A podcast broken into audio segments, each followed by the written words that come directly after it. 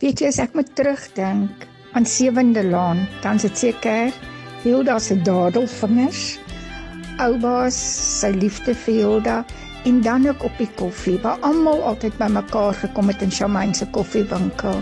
Miskien is dit die beste ding wat met Sewende Laan kan gebeur is dat hulle geprivatiseer word en dat dit dalk of gestroom word of dat hulle deur 'n ander kanaal uitgesaai word want ek is doodseker as baie mense wat sal kyk. Ek het Sewende Laan getrou gevolg baie jare gelede. Ewen my ringtone was Sewende Laan geweest. Maar nee, ek is nie een van daai wat gaan huil nie.